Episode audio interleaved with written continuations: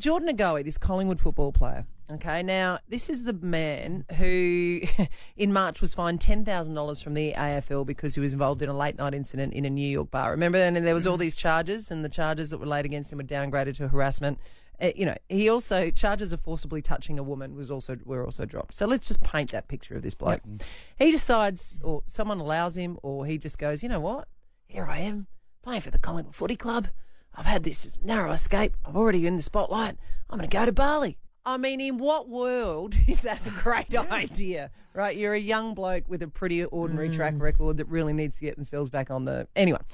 So, of course, what happens? He goes and he's partying, and of course, someone has a phone and a video, and he's, oh, oh, you know, the traditional dancing around and holding the drink and, rah, you know, at the camera and all this sort of stuff. And then there's a lady there who has actually since come out and said, look, you know, I was part of this. I'm not offended by it, and maybe you shouldn't be.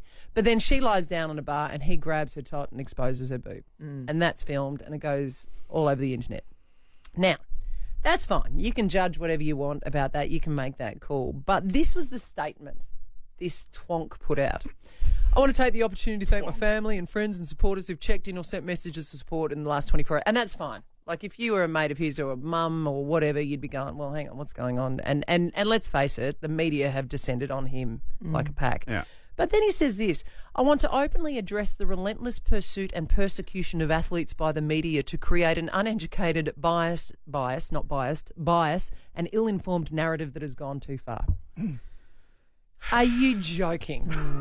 Uh, I mean, how about we leave terms like persecution for those that really needed it? You know, like the Christians when they were persecuted by the Romans or the Jews by the Egyptians or the like a jumped up, cashed up bogan who gets paid an exorbitant amount of cash to kick a Wow. football pulls down a chick's top in a bar, Yep. and then it go, are you joking me? Like, uh, who is this bloke? And I understand that maybe this is the world that we're living in, but you then can't come and cry foul and blame it on the media. Mm. No, mate. Mm.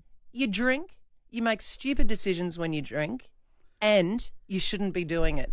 And if you want to do that stuff, stick aside the absolute privilege that it is to play football professionally while the rest of us are going out and crafting and working mm. our backsides off for a living. And I'm when I say us, mate, I understand how lucky we are to be doing radio. But to the average punter that would be paid, I don't know, a seventh of his wage mm. to see him turn around and blame somebody else, mm. mate, put your hand up, buddy. Pop it on the chin. The Ali Clark Breakfast Show on Mix 102.3.